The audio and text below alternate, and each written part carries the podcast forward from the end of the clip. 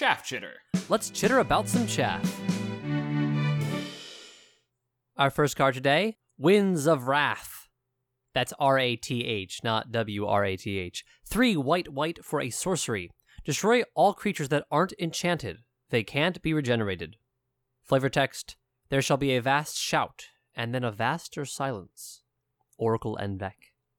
As far as board wipes go, this seems like it could have tremendous upside if your deck is built to accommodate it. Yep. I have to wonder are the winds of the plane Rath just dangerous? Or are these winds that were generated by Rath being overlaid with Dominaria? I'm not sure. A strong breeze just sends anybody who doesn't have a utility enchantment on them flying. Yeah, you need your magical duster, otherwise, whew, gone. Next is the arena promo of Darksteel Ingot. Today I learned that there is an arena promo for Darksteel Ingot. It's 3 mana for an artifact, it's indestructible, and it has tap. Add 1 mana of any color to your mana pool. Arena promo. Arena promo. What what what was this promoting? I only ask because when I think of Arena, there was a the first Magic book was also entitled Arena, and I don't think Darksteel Ingot is that old. Arena League was a convention and in store Magic Play program launched in 96 that ended in 07, according to MTG Salvation. Ah, Proto FNM. Yes, so it was a promotional card for that. And Mirrodin was the first Modern Borders set, which Darksteel Ingot was in, so I can I can see how that timing would line up. Next, Negate. One and a blue for an instant. Counter target non creature spell. Ah, the best counter spell ever. At least according to one or two of our friends. It seems fairly strong.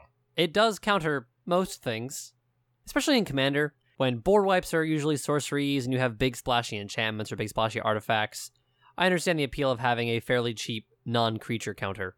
Obviously, you'd almost always rather have counter spell, blue blue, counter target spell. But this is not bad to have as well or as a slightly budgetier replacement. Flexible to cast, easier than blue blue at the very least. And it gets rid of a lot of things that you can't easily deal with. Creatures are the easiest permanent type to deal with in various ways. Though admittedly not in mono blue, less so. Ah, fair enough. Next, Bloodlust. This card is an interesting difference between its original text, at least as of 4th edition, and its Oracle text. It's one in a red for an instant. Original text is target creature gets plus 4 minus 4 until end of turn. If this reduces creature's toughness to less than 1, creature's toughness becomes 1. The modern text is if target creature has toughness 5 or greater, it gets plus 4 minus 4 until end of turn. Otherwise, it gets plus 4 minus X until end of turn, where X is its toughness, minus 1. This fits in the broad category of early magic cards, this one was first from Legends, that are simple enough in concept to describe, but take a little more work to make function in the rules. When you actually codify your game with rules, obviously. Turns out it's easier to make the text of one card far more confusing than it is to justify creatures existing with toughness less than zero for a fraction of a second. Next, Stroke of Genius. X2 and a blue for an instant.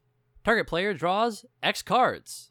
And it depicts Urza doing a kind of like a, almost like a, a face palm, a head smack of, of course! When he realized how to make Karn, and that silver, for reasons that we cannot divine, has magical time travel safety properties. Of course? I mean, why wouldn't it? By the opposite token, why would it? Next up, Haru-Onna. Three and a green for a 2 1 creature spirit. When it enters the battlefield, draw a card. Whenever you cast a spirit or arcane spell, you may return Haru-Onna to its owner's hand. And some lovely Rebecca Guay art of a spiritual woman seeming to dance or at least move very rhythmically. Not that I can tell rhythm from a stationary image. I had to check my knee jerk, this is Kamigawa level of bad reaction when I realized that, alright, four mana for a cantripping creature is not that great. But considering how heavily Kamigawa cared about you casting spirit or arcane spells, this becomes four mana, trigger those things again, and draw a card, which seems okay. It sounds acceptable. I don't think anybody's really thrilled to play it, but it seems alright. Yeah, if I were playing a Kamigawa Spirit Craft, I'm going to keep casting spirits and arcane spells deck, I feel like this would be a reasonable include. which is more than you can say about a lot of cards from Kamigawa.